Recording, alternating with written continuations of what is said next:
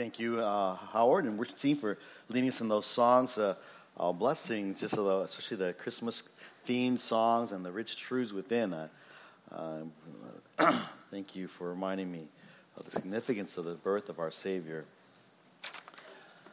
Well, if you have your Bibles, uh, good morning to all of you, actually. You know, welcome to our morning service. Please take your Bibles and turn with me to Mark, no, Mark, Luke chapter 9, verse 37 to 50. Luke chapter 9, verse 37 to 50. Uh, I know that many of you ladies uh, probably joined us last yesterday for our uh, women's Christmas luncheon. I hope you were blessed with the time together. I want to thank all those who served and who uh, uh, ministered, uh, as well as those who just came and visited and partook. just a blessing. It was, it was, good to see that. Um, I, at least, well, actually, I wasn't there, but I heard from my wife that it was a wonderful time and that it was a great blessing uh, to all who came, and especially just uh, many of you who invited uh, friends and visitors to join us.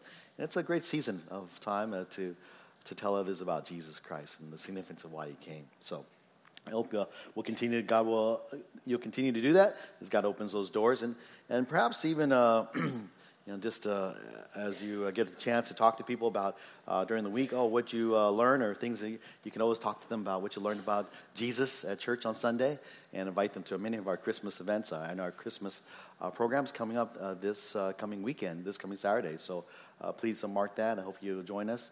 Our, our, I know our, our, choir has been practicing really hard for the songs that they'll be presenting. So please use it as an opportunity to invite those who do not know Christ to come and hear about Jesus.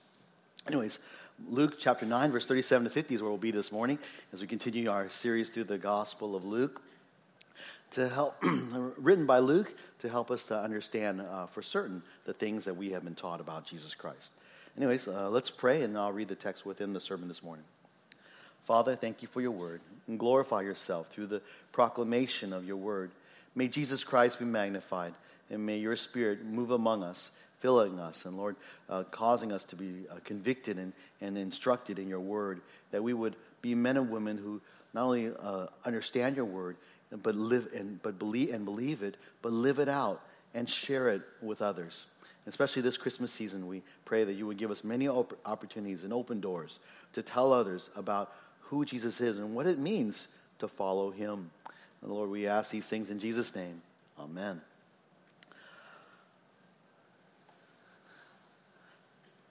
As Christians, uh, we are all servants and followers of, of Christ, of Jesus Christ. We're followers of Jesus, who is our King. And when, it means, when we say that Jesus is our King, it means that we no longer live our lives purely for ourselves, but we live our lives for Him. We seek to honor, we seek to glorify Jesus with our lives. We seek to uh, live our lives in a way that would, uh, that would bring glory to Him, tell uh, that others would that others watching our life, listening to our words, would be able to see Jesus in us.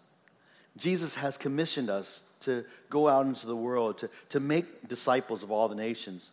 And we do so uh, through not only living according to God's word and living it out, but speaking the truths of God in the power of God. And it is a great privilege for us to, to serve the King. And I hopefully that's something that you understand as a Christian. That as a, as a Christian, you, are, you exist to, to make disciples. You exist to tell others about Jesus. And that's that you understand that we are called to, to service to our King, a ministry to our King. But even as we serve the Lord, even as we serve our King, there is oftentimes great temptation, even as we serve Him, to make ministry about us to make ministry about something we get out of it, something that uh, we say or we, we, we use to draw our attention of others to ourselves, no matter what ministry we may do for Him. Sometimes we fall into the temptation of thinking that the ministry is really, it's, it's my ministry, and that it, its success is because of me. It's because of something that I, uh, I've done or I've, I've, been put into ministry. It's about the fact that I've involved in it and I've given to it and I've uh, been the one who has uh, led it or, or uh, done the work in it. And therefore, when God blesses that ministry, God uses to, to change lives, to, to grow the church, it can make me think that I'm great because I believe that it was because of me that did those things. And I don't know about you, but especially, it's especially true for pastors especially true for pastors, but it's true for all Christians. It's true for all Christians because we're all the same. We're all sinners. We're all given to pride. We're all given to making uh, the ministry of Jesus Christ our ministry, my ministry, the ministry of Henry Tam, or the ministry of filling your own name. We wrestle with the same temptations that Jesus' first disciples wrestled with. And as those who serve the Lord, today's passage teaches us some important lessons for serving the King. Some important lessons to, to guard us from the, the temptations that are, we are susceptible to as we serve in the ministry of the King.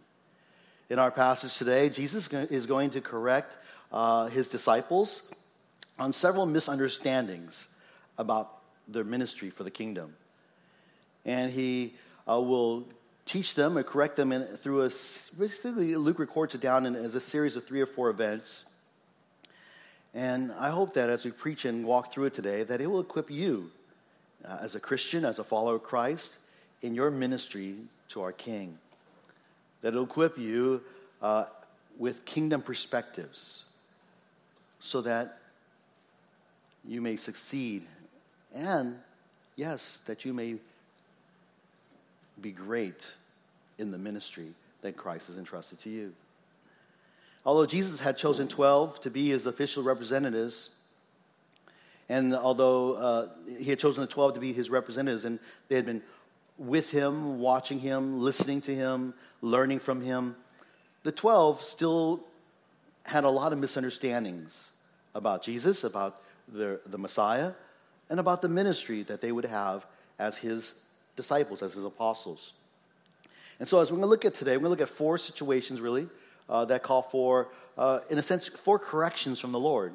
He'll make four short statements uh, to correct the disciples about some misunderstanding about ministry. And so, I've kind of just to put in as a sort of applicational outline for us this morning, uh, I think we can look at it as four keys to greatness in kingdom ministry. Four keys to greatness in kingdom ministry. And so let's take a look at this text then. The first key to greatness in kingdom ministry is found in, the, in 37 to 43. And that is the kingdom, uh, the, the, the key is believing in God. Believing in God. In verse 37 to 40, we're going to look at just give, give us the setting of this, of this passage. It's the main part of our text. We'll spend probably the most of our time in the first two points. We read in verse 37 to 40. Take a look there with me on this scripture. On the next day, when they came down from the mountain, a large crowd met him. And a man from the crowd shouted, saying, Teacher, I beg you to look at my son, for he is my only boy. And a spirit seizes him, and he suddenly screams, and it throws him into convulsion with foaming at the mouth, and only with difficulty does it leave him, mauling him as it leaves. I begged your disciples to cast it out, and they could not. Now it says that Jesus on the next day uh, came down from the mountain. And this was the mountaintop in which he was transfigured, where he was uh, met with Moses and Elijah, where Peter, James, and John were eyewitnesses of it, where they all heard the voice of God declare that this is my chosen son. And there was there that his divine glory was revealed. And there, John, Peter, and John, James saw the majesty of God now coming down from the mountain. The next day, they, they came down from the mountain. They come down from the mountaintop experience. And there, they all of a sudden are, are met back with a, a large crowd of the masses, the people. There was a huge commotion even as they're coming down. It's, it's almost kind of like a, as Moses was coming down from Mount Sinai, and all of a sudden hearing the revelry that was going on, this commotion and, among the Israel. This is a similar kind of uh, imagery almost that Jesus and his disciples coming down, and all of there's this commotion there's among this crowd. Mark's parallel tells us that the, that the scribes are there, and they're actually arguing with Jesus' disciples. That is, particularly the nine disciples that was, uh, that was left. They didn't get to go up the mountaintop. And the crowds are surrounding them. And Jesus, uh, at least in the parallels, comes up and asks them, you know, basically what it is that they were arguing about. And no one gives them an answer, but then a man comes out of the crowd. This man that we read about here in verse 38. A man comes out and he, he comes and he actually casts himself at Jesus' feet. He's a, you can tell he's, he's a desperate man. And as we read in the story, you can understand why. This man is desperate. He's begging the teacher, the rabbi, to look at his son, his only son. It is an appeal to Jesus' compassion. This one and only son that this man has is, has been possessed by a demon. Interestingly, in the Gospel of Luke, Luke often emphasizes that the many, uh, the several one and only children of various individuals that call for Jesus' compassion. It recalls Jesus' compassion on the widow's only son in chapter 7 and Jairus' only daughter in chapter 8. The widow's son was dead. Jairus' daughter was dying. This man's son was demon possessed. It would cause the boy, as the father described, to scream and convulse and, and, and foam at the mouth. And then when the demon would leave, would, it would maul the, the son in some way. Apparently, he had actually tried to bring the boy to the nine disciples so they might cast, him, cast out the demon. He was their hope. He was like, Oh, I heard that these disciples could cast out demons. They had just gone through all throughout Galilee, remember, two by two, and they had given, Jesus had given them authority over demons and diseases as they were proclaiming the kingdom of God. And he, but he brought them to them, these nine, and, and he asked them probably, and, but they could not cast out the demon.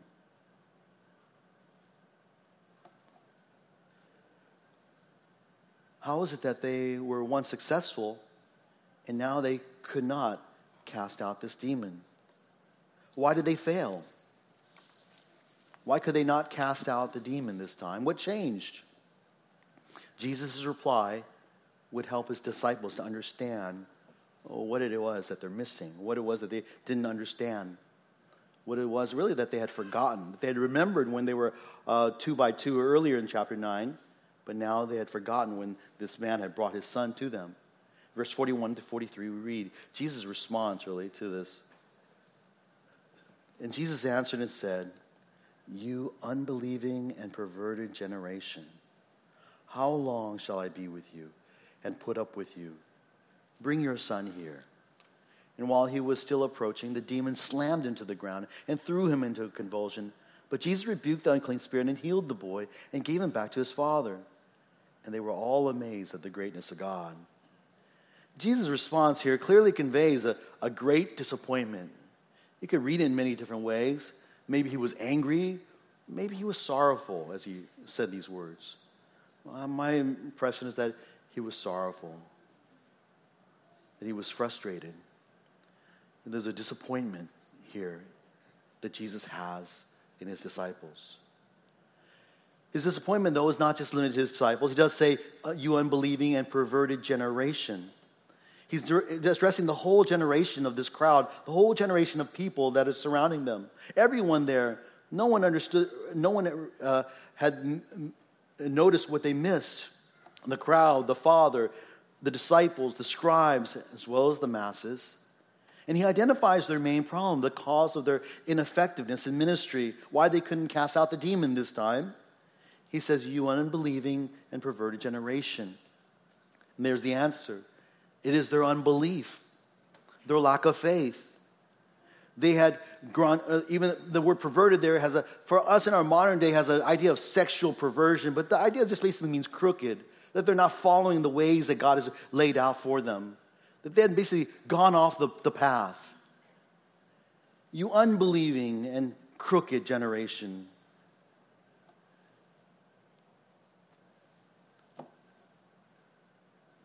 both Matthew and Mark record the disciples later asking, in fact, why we could not drive it out. To which Jesus then answered that it was because of their littleness of faith. Matthew 17 20 there. And he then said that this kind cannot come out by anything but prayer.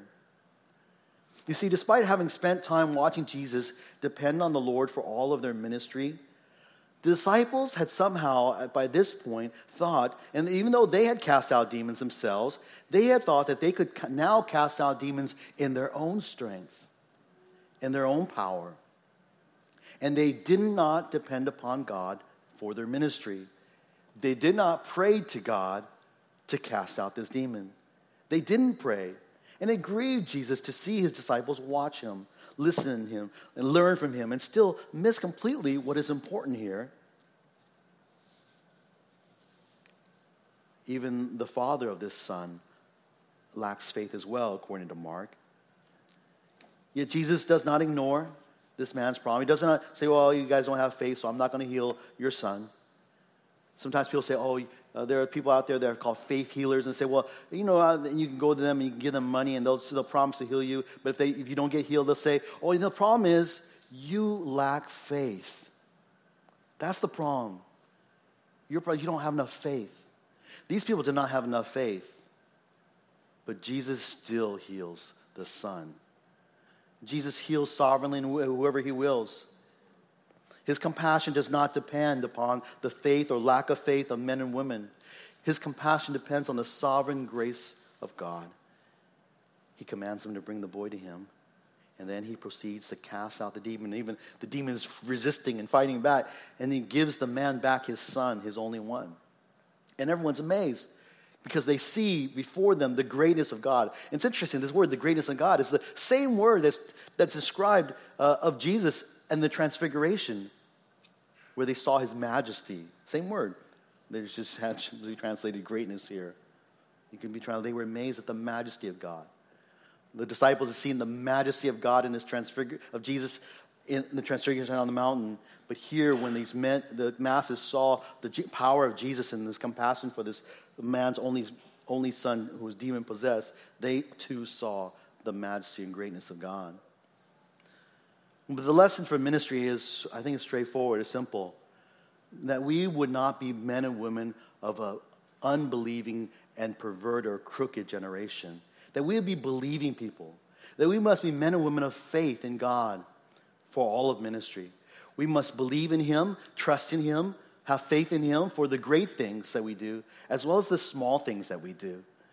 We must not be like the disciples and think that it's our power or our adequacy for ministry is, is, is, uh, enables us to do the things for the Lord.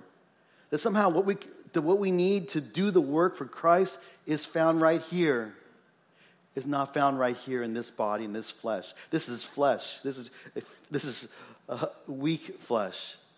It's found in God.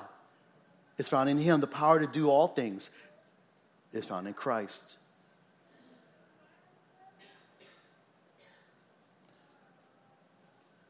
The world tells you, and you, maybe you've heard it, that if you want to do great things, you must believe in whom? Yourselves. Believe in yourself. You can do it. Believe that you can do it. Imagine it, if you will. Think about it. Believe in yourself. Believe you can do it. You can do it. And that's the best the world offers. That's what the world knows. That's what you would say when you have a finite mind. You cannot see beyond. But the word tells you that if you want to do great things, you must believe in God in God. We must, we have a God who is the creator, the one who is sovereign, the one who is all knowing, all powerful. He, we must believe in Him to do the work. Our adequacy and power for ministry comes from believing in God, in God who will work in us to work and work through us. I love Second Corinthians. It's a great book about ministry, and I always go there when I think about ministry passages, ministry truths. And 2 Corinthians 3 5 is the principle there that reminds me of what we just, the principle here. There, Paul says, not that we are adequate in ourselves to consider anything as coming from ourselves. I love Paul. Paul just has a, is, understands. Paul was one of the greatest, right? He was the, he'll tell himself, call himself the least of the apostles and all that. And he'll tell you, I was a murderer. But, you know, of all the apostles, that, we read the most about Paul all of you know, we read a lot about it. We're exposed to Paul, and Paul does a great, an awesome ministry. But what does he say? What, did it all come from me? No, my adequacy didn't, didn't, I didn't, it didn't come from myself, but our adequacy, my adequacy is, is from God. Actually, our power is from God. Our wisdom's from God. All that makes me adequate for ministry, all that makes you and I, me adequate for ministry is from God. And that's what we need to depend upon God, believe in God. Now, how do we practically do this? Uh, Jesus alludes to it in the parallel passage. That is, this, this one can kind of come out through, but through prayer. A real practical way for us to express our dependence upon God, our faith in God, is through prayer. That's, that's what and that's what uh, we can do through the spiritual discipline of prayer. And when we pray, we express to God our faith and dependence upon Him. We pray for our daily breads and our daily needs. Jesus teaches his disciples this first point, this first key to the greatest, that they need to remember that if you want to be great in the kingdom of in kingdom ministry, you must be one who believes in God, trusts in God for the ministry that's before you. Now, the second key to greatness in kingdom ministry is found in verses 43 to 45. And here, we, the second key is understanding Christ's death. Understanding Christ's death. Look at verse 43. It's right in the middle, or you kind of pick up in the middle of verse 43. um, and it, it, just seems like it really continues on, but the parallels actually have this as a, almost as a, described as a separate event. It's on a, it's almost a different occasion, a little bit later on, maybe a day or two later. But while everyone was marveling at all that he was doing, he said to his disciples, Let these words sink into your ears. For the Son of Man is going to be delivered into the hands of men. But they all did not understand this statement, and it was concealed from them so that they would not perceive it. And they were afraid to ask him about this statement. This is the second time uh, in Luke that Jesus announces his coming death. The first time was back in verse 22 of chapter 9, so it wasn't too long ago. We were chapter 9, 22. It was after Peter's great confession about who Jesus Christ is. Who do you say that I am? And, Jesus, and Peter said, You are the Christ of God. So not only did he reveal to him about their death, but Jesus' death was also the subject of the discussion on the Mount of Transfiguration, the, the immediately previous passage with Moses and where he had discussed with Moses Elijah about his departure from Jerusalem. And Jesus now states it again here. The third, really, if you're interested in the Gospel of Luke, the third time it's referenced, but it's the second time that Jesus is telling his disciples.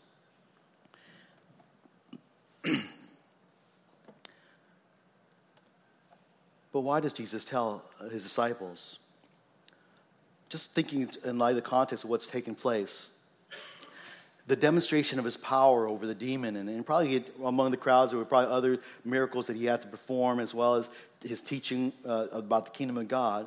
All of this was basically a demonstration of his majesty, his glory, his, his greatness.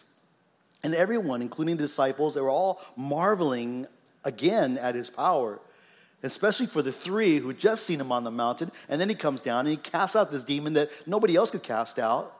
And they're all in awe. They're marveling. And they're just being convinced or, or being confirmed even more in their hearts that this really is the Messiah. This really is the King. This really is the, the Son of Man. This really is the prophet like Moses. And, in their, and they're, they're just excited because these are these are the promises that they and their fathers and the forefathers before them had all been hoping for. And now he was here on earth. And they're thinking, our king has come. And they were excitedly expecting him to come and, and just establish his kingdom and reign on earth.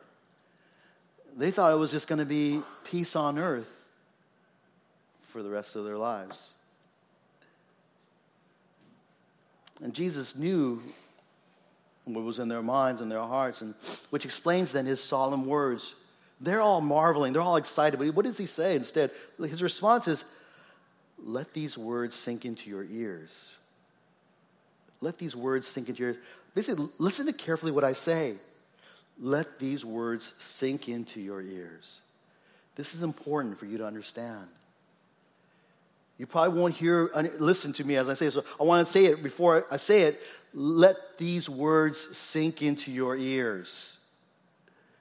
He knows that this is something that they are not going to understand and grasp. And what is it? The Son of Man is going to be delivered into the hands of men. Again, it's really, it's similar to what we saw in verse 22. There in verse 22, it was much more explicit. There he would be betrayed and he would be uh, killed and he would then be raised.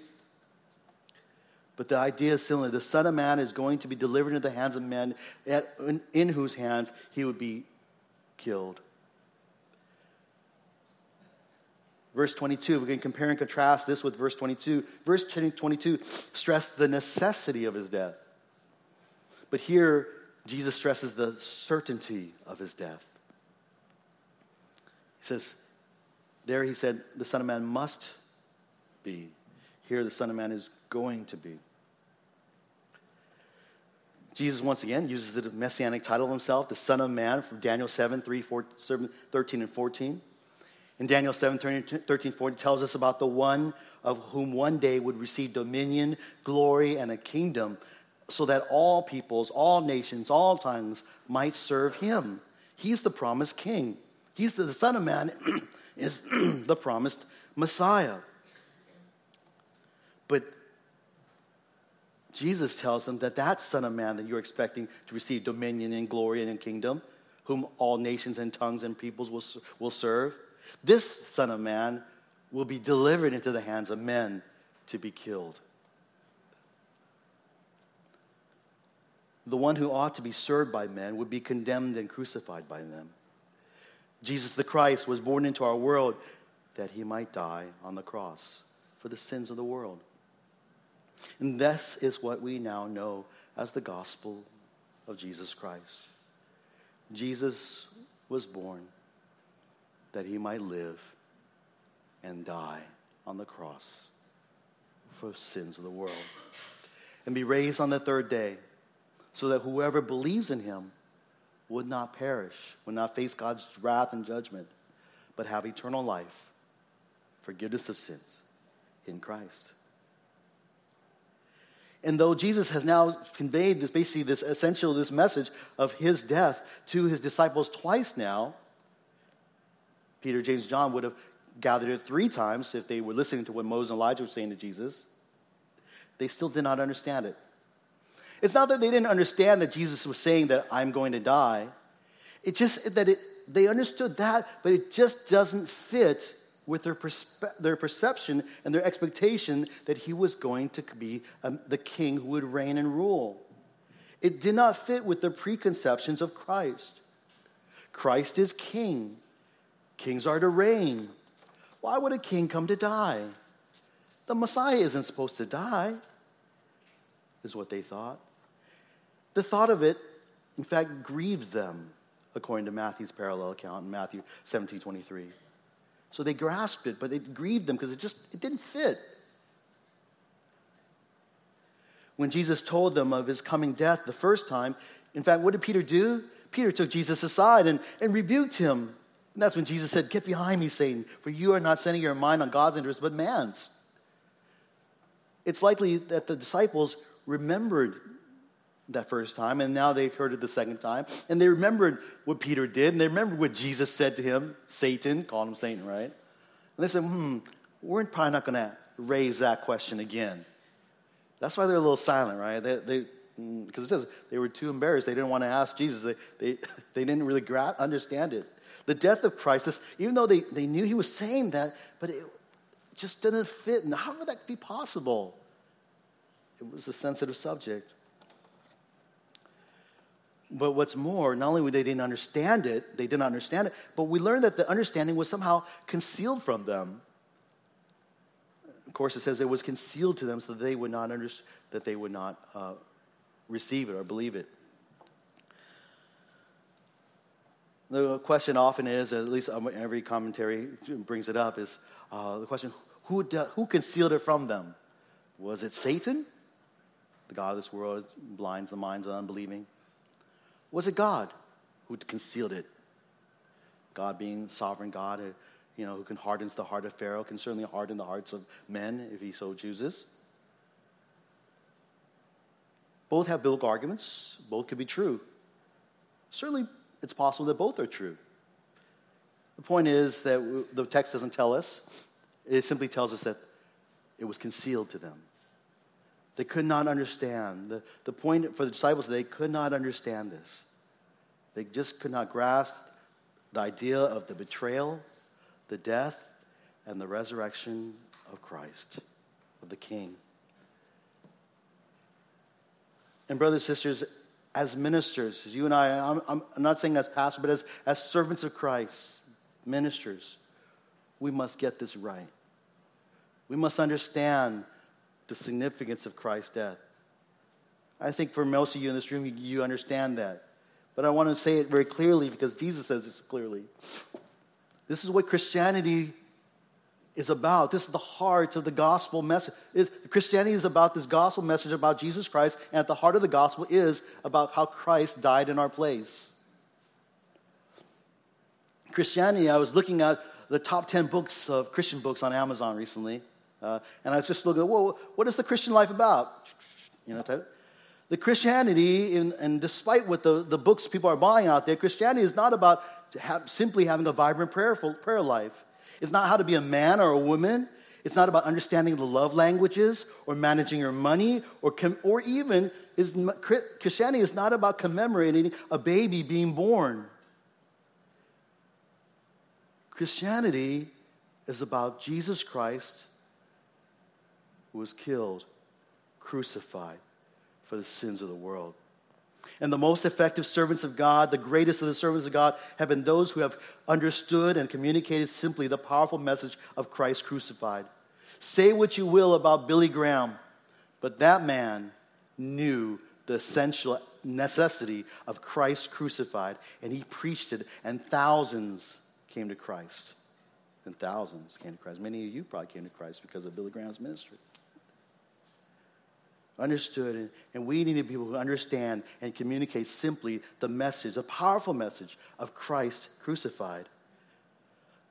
Understanding, as 1 Corinthians 1.18 tells us, that though, yes, the word of the cross is foolishness to those who are perishing. It's why you sometimes feel awkward about sharing it. That Jesus, this man, this God took on the form of man, and he died in our place for our sins. That sounds foolish to most people because our world tells you that, hey, man's good deep down, we're all good. When the Bible tells us, and the reality is that deep down, we're, we're all sinners. We're all fallen. We're not as bad as we could be by the grace of God, but at our heart, we're sinners. And that's why God sent his son. Remember Paul's words to the Corinthians in 1 Corinthians 1 22 24. For indeed, Jews ask for signs and Greeks search for wisdom. I love that phrase.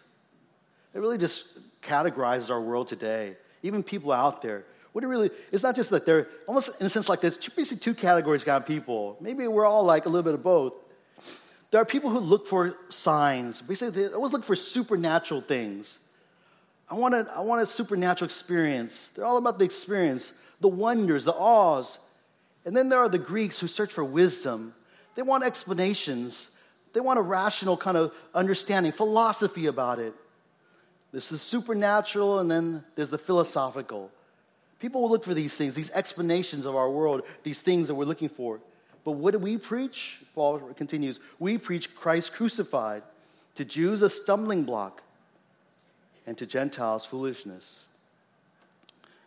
But to those who are called, both Jews and Greeks, Christ, the power of God and the wisdom of God.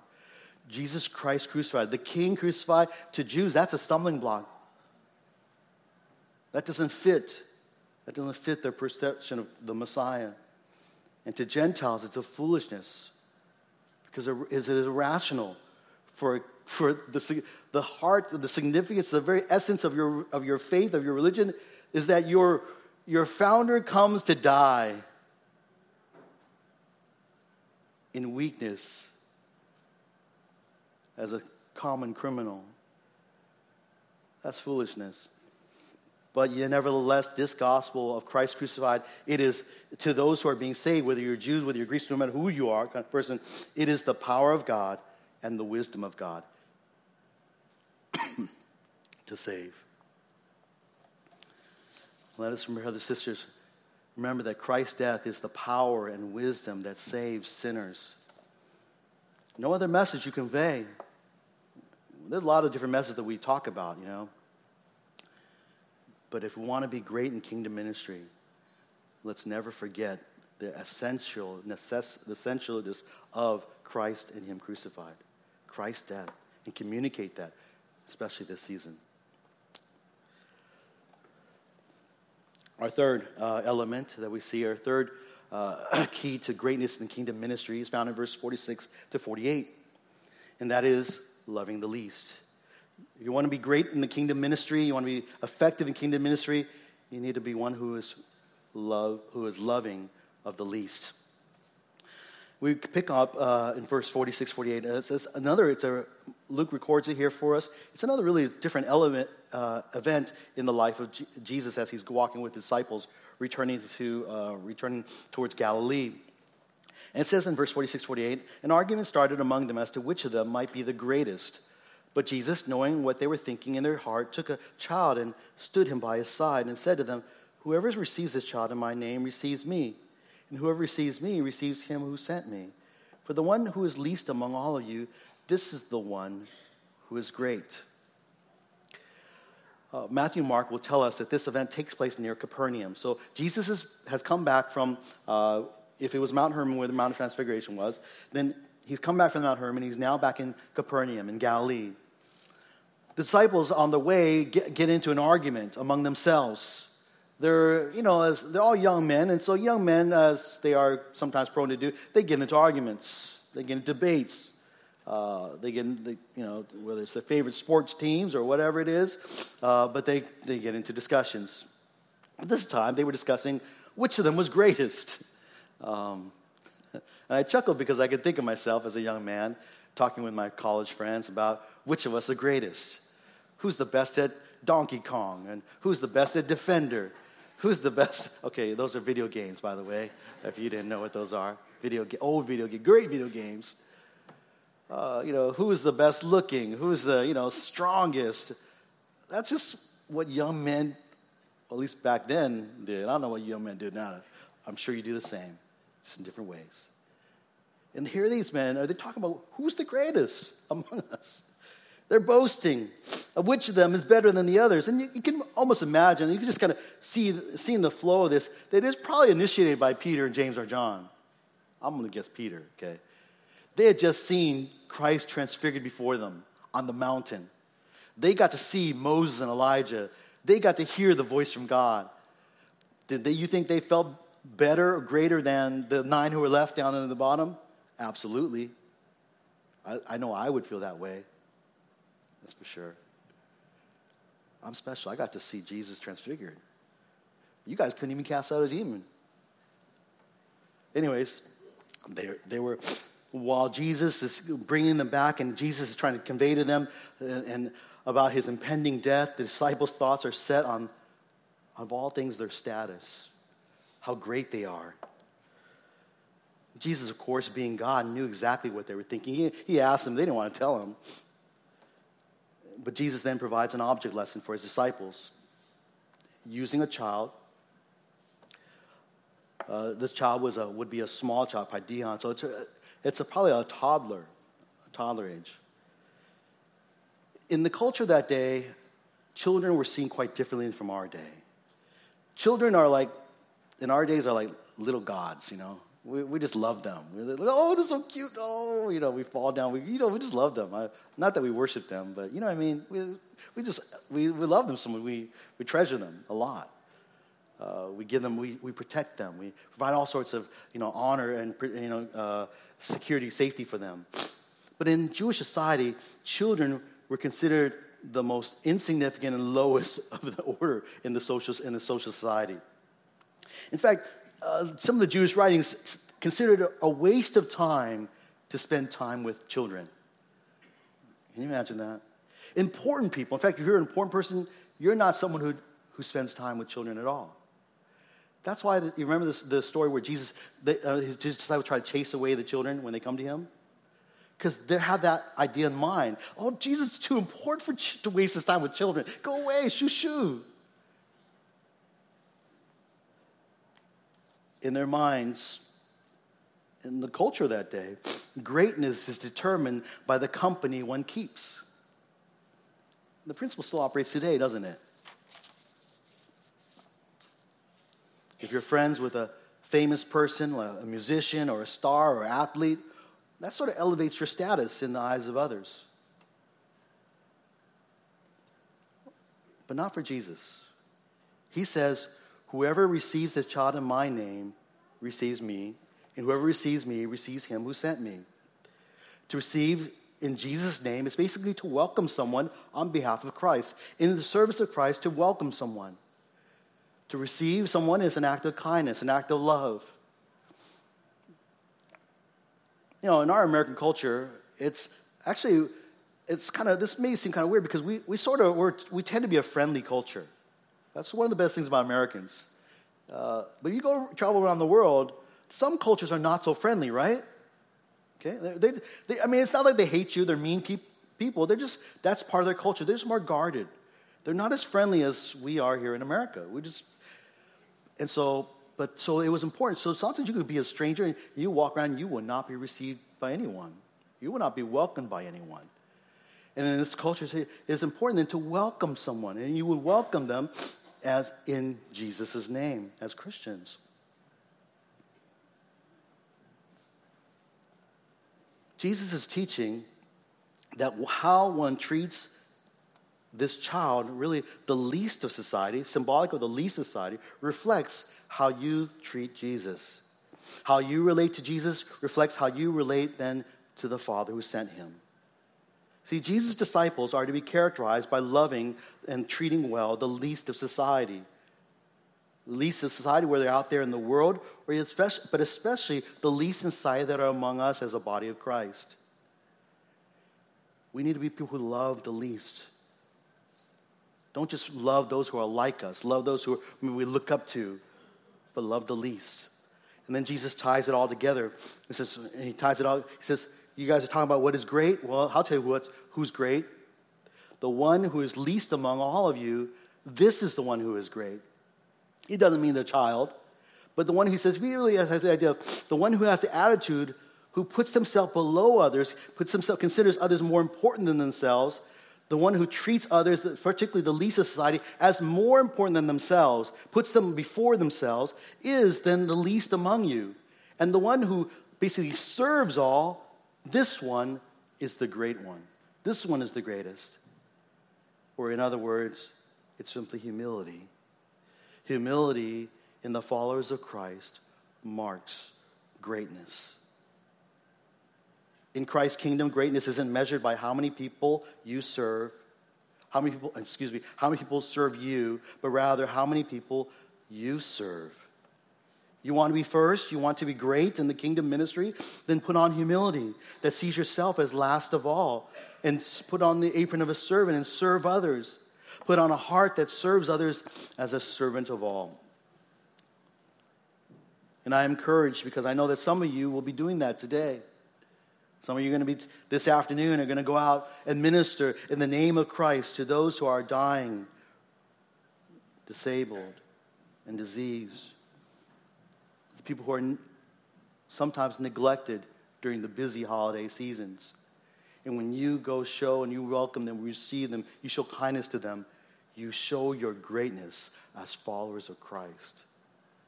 Go be great as followers of Christ today really want to be challenged, meditate upon this question How are you loving the least? How are you loving the least? Just write that down. Spend some time thinking about it sometime this week. A fourth and final key to greatness in ministry is found in our last few verses, verses 46, verses 49 to 50, 49 to 50. And that is greatness in ministry is characterized by sharing the ministry, by sharing the ministry.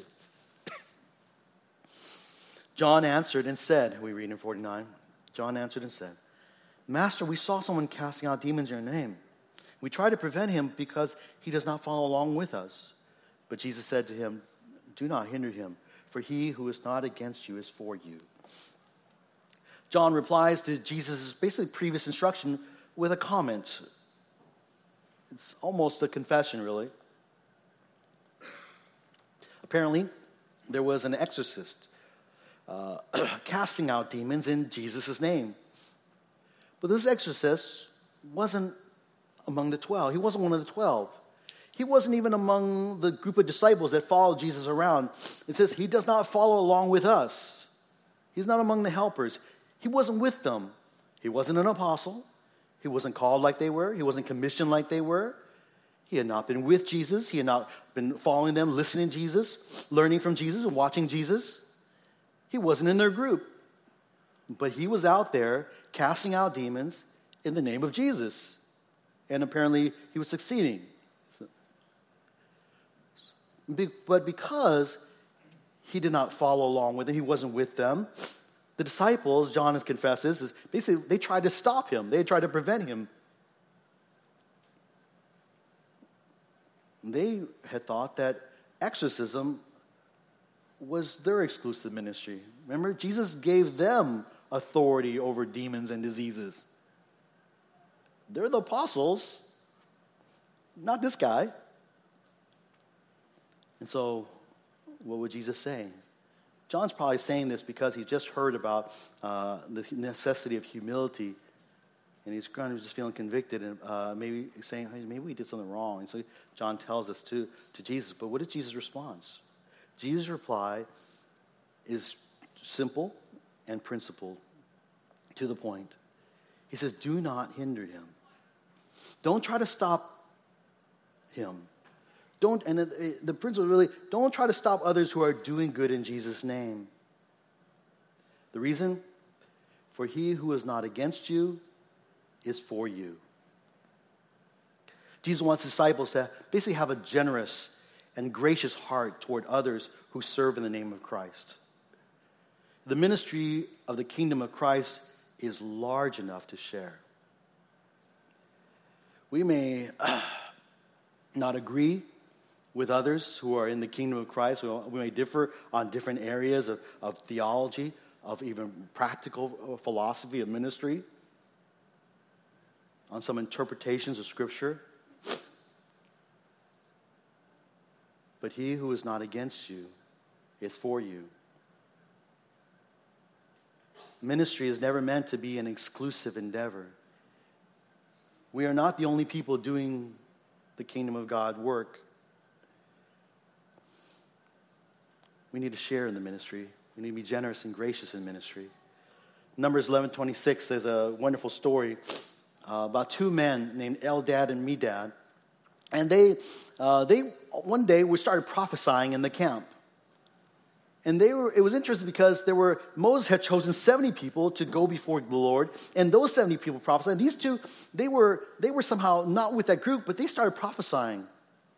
It was reported to, to Moses by Joshua, and Joshua wanted to stop them. But Moses had these words to say to, to Joshua. But Moses said to him, Are you jealous for my sake?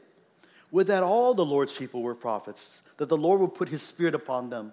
It was because it was the Lord who sovereignly put his spirit upon those two, upon Medad and Eldad. It was the Lord who caused them to prophesy. And yeah, Moses didn't choose them. Yes, they weren't with the 70, but may everyone be used of the Lord and prophesy. And they may not be, people may not be part of this church. They may not be commissioned by us. They may not believe the same exact same things that we do. But may everyone go out there and proclaim the name of Christ and the gospel of Christ crucified. Paul too has the same had the same attitude when in prison in Rome. There were people who were pre- there were preachers, in fact, who were preaching Christ out of the wrong motives. But did Paul try to stop them? No, he didn't. He instead writes this What then? Only that in every way, whether in pretense or in truth, Christ is proclaimed, and this I rejoice. Yes, and I will rejoice. So, when it comes to the ministry of the kingdom of God, not only for with other churches, but even here in the church, we, we have the, we serve in the same ministry, and hopefully there is no sense of division. I never, I don't get that sense of division here. But if we ever start thinking that, that, that we're ever divided or that or, oh, this is my ministry and no one can tell me what to do about it, we or we have concern about other people, what they're doing for Christ's kingdom. Let us have, have a generous and gracious spirit. Let's speak truth to one another in love, no doubt. But let's also try to maintain a, a generous and gracious spirit as we share, recognize that we share this ministry of the kingdom. Let us rejoice in others' growth and success because when, the, when churches grow and people grow, it brings glory to Christ. And if there's any differences that we may have, we can always trust Christ to deal with that. Christ is the Lord of the church. Christ will discipline those who are in error. There's only one Christ, there's only one ministry for Christ. And we are one among many, maybe thousands, churches across many denominations who proclaim this message of Christ crucified.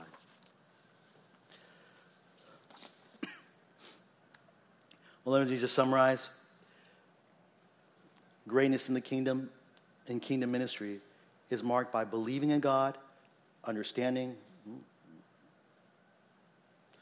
Christ's death, loving the least, and sharing the ministry. May you examine your own heart. May your whatever ministry you do uh, for the Christ kingdom may be characterized by these same things. Let's pray. Father in heaven, thank you, Lord, for your word and your guidance as far as our attitudes, our, the right perspectives to have ministry. And Lord, I give you thanks because as I look upon this room, I know that many here have these kind of perspectives already. And I thank you for that because I see among uh, uh, many, uh, many in this church really have accomplished great things because they have put their faith in you, because they have truly understood the importance of simply proclaiming the gospel of, the, of Christ and Him crucified. They are men and women who, have, who certainly have loved the least and put many before themselves. And they are people who have been generous and, and gracious in sharing the ministry of the gospel. And I thank you, Lord, because these are the kind of people whom you call and save and, and use in your kingdom. And yet, Lord, we, as we accomplish these great purposes, we ask that you would guard us from ever thinking that the greatness is within us. It's not, we know. Our adequacy to do so, our power to do so, our wisdom to do so, has only been because of you at work in our lives. And we give you thanks and praise. May SF Bible become a church that is a great church, that is known for, for faithfully being your servant to tell others about, you, about Jesus Christ and Him crucified to the glory of your name. Lord, we ask that your Spirit will continue to do a work in our hearts. Show us if there are areas that we need to correct and help us, to Lord, to be to to, to strive to live in accordance with your word. These things we pray in Jesus' name. Amen. God bless you. You're dismissed.